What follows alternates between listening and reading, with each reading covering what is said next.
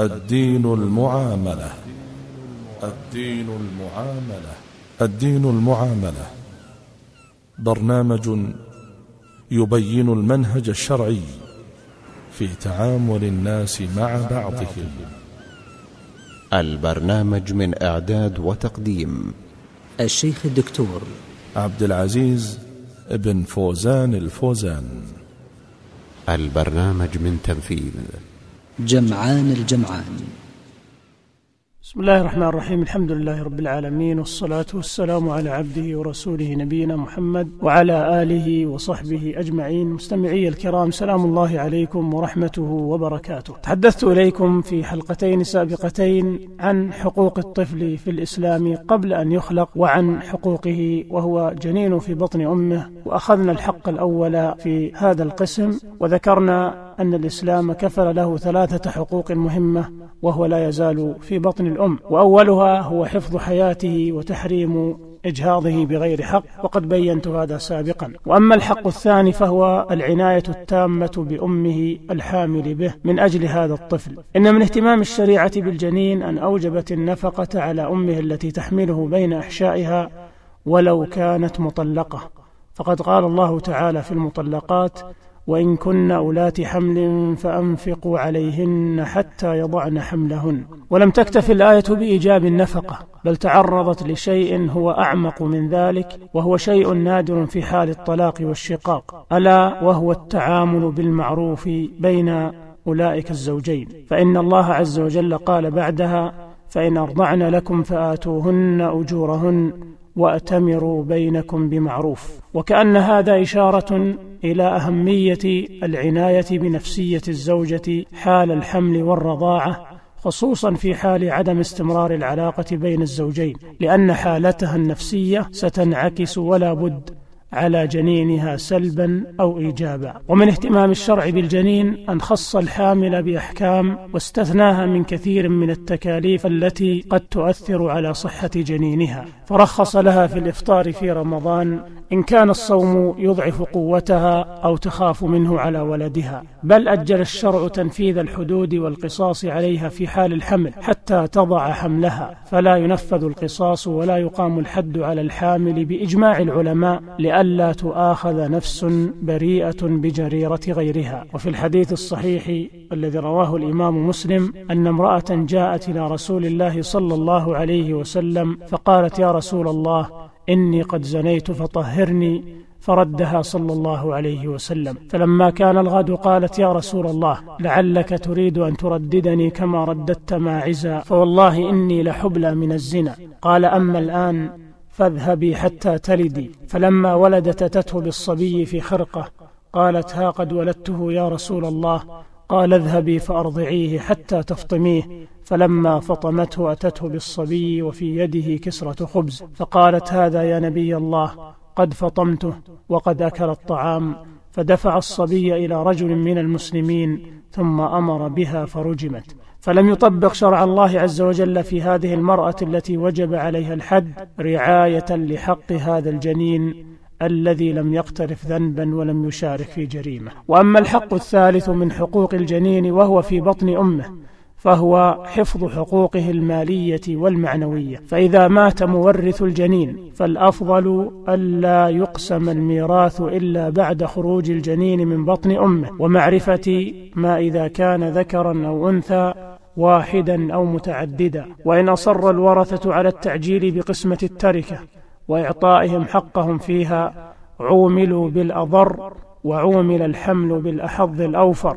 فيوقف من التركة الأحظ والأكثر للحمل من نصيب ذكرين أو أنثيين حتى يولد فيعرف نصيبه بالتحديد. فهو وإن كان حملا في بطن أمه فإن الشريعة تحفظ له حقه في مال مورثه وهذا من الحقوق العظيمة التي راعتها الشريعة لجنين لا يملك من أمره شيئا وكذلك الحال في جميع حقوقه المالية من الهبات والأعطيات وغيرها. كما أن من الحقوق المعنوية التي راعتها الشريعة الإسلامية للجنين حقه في القصاص من قاتل أبيه أو أمه أو أحد عصبته فإنه ينتظر به إلى أن يكبر ويبلغ الحلم ويدرك الأمور ليأخذ بثأره فيسجن القاتل وينتظر الجميع وتبقى الأنظار كلها معلقة على هذا الطفل الصغير ولا يستطيع أحد أن يسلبه حقه في تقرير مصير قاتل أبيه أو أمه. هذه هي أهم حقوقه وهو جنين في بطن الأم.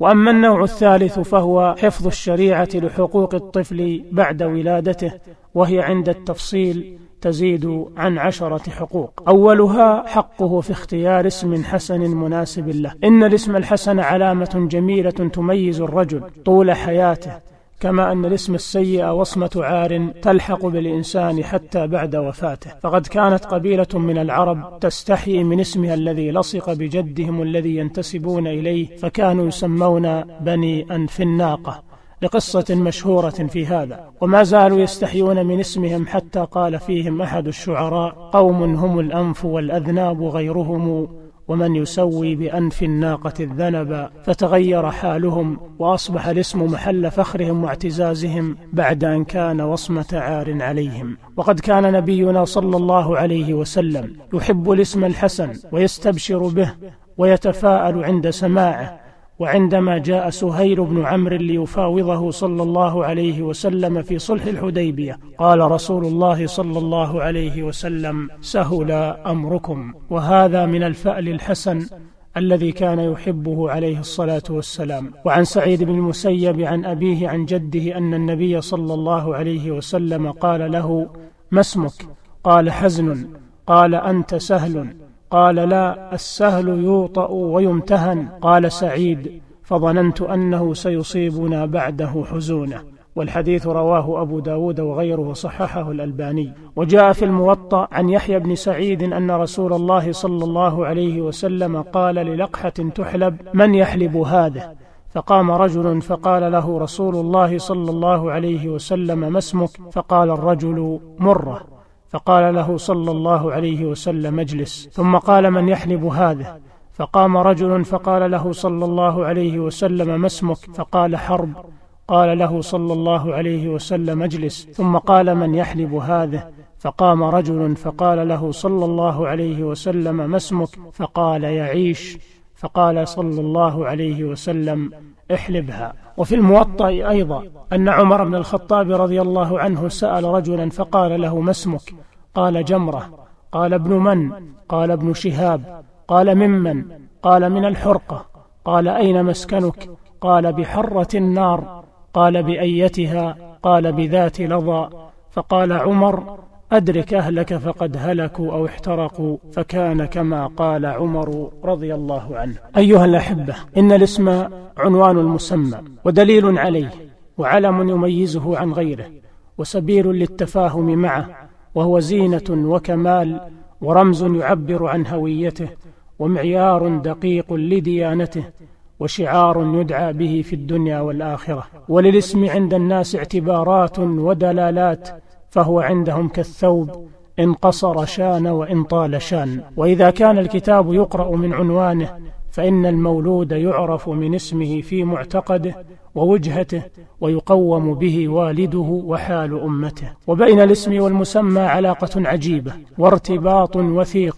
وقل أن يوجد لقب إلا وهو يتناسب أو يتقارب مع الملقب به. وهذا أمر ألهمه الله عباده وقدره بقدرته. ومن المشهور في كلام الناس الألقاب تنزل من السماء فلا تكاد تجد اسم القبيح إلا على مسمى يناسبه وعكسه بعكسه إلا نادرا. كما قيل وقلما أبصرت عيناك ذا لقب إلا ومعناه إن فكرت في لقبه. وكان إياس بن معاوية ذلك الداهية العبقري يرى الشخص فيقول ينبغي أن يكون اسمه كيت وكيت فلا يكاد يخطئ.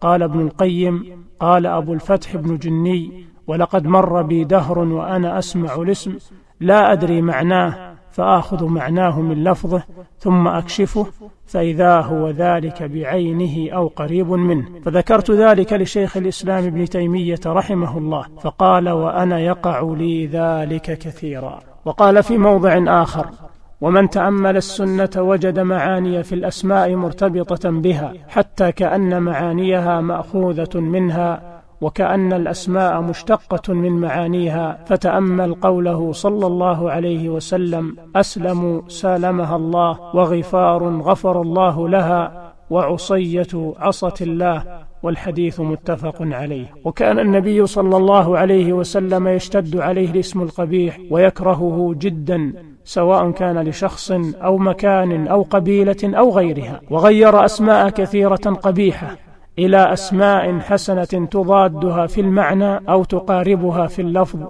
لكن معناها حسن. قال أبو داود وغير النبي صلى الله عليه وسلم اسم العاصي وعزيز وعتلة وشيطان والحكم وغراب وحباب وشهاب فسماه هشاما وسمى حربا سلما وسمى المضطجع المنبعث وأرضا تسمى عفرة سماها خضرة وشعب الضلالة سماه شعب الهدى وبنو الزنية سماهم بني الرشدة وسمى بني مغوية بني رشدة.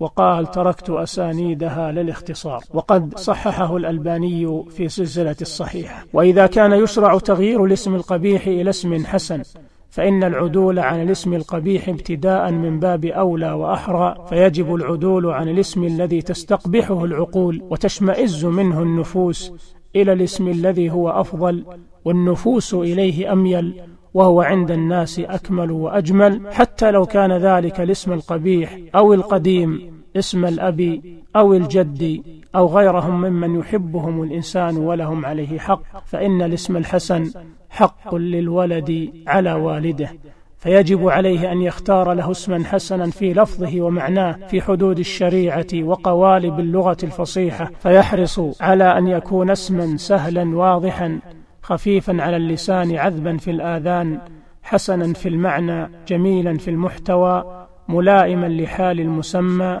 جاريا في أسماء أهل بلده وملته خاليا مما دلت الشريعة على تحريمه أو كراهته. قال الماوردي فإذا ولد المولود فإن من أول كراماته له وبره به أن يحليه باسم حسن وكنية لطيفة شريفة فإن للاسم الحسن موقعا في النفوس مع أول سماعه. وكذلك أمر الله عباده وأوجب عليهم أن يدعوه بالأسماء الحسنى فقال ولله الأسماء الحسنى فادعوه بها وذروا الذين يلحدون في أسمائه. وأمر أن يصفوه بالصفات العلى فقال قل ادعوا الله أو ادعوا الرحمن أيما تدعوا فله الأسماء الحسنى.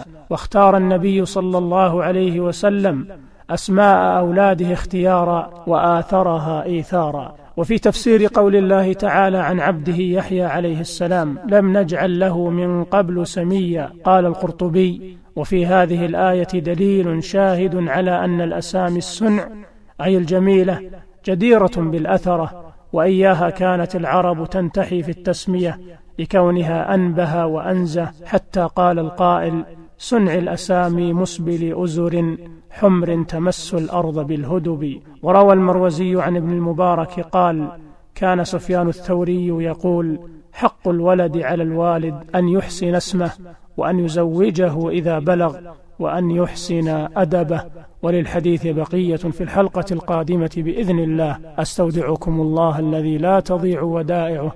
والسلام عليكم ورحمة الله وبركاته.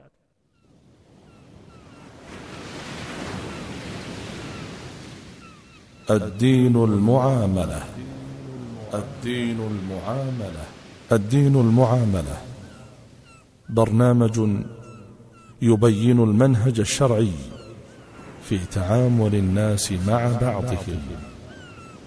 البرنامج من إعداد وتقديم الشيخ الدكتور عبد العزيز بن فوزان الفوزان. البرنامج من تنفيذ جمعان الجمعان.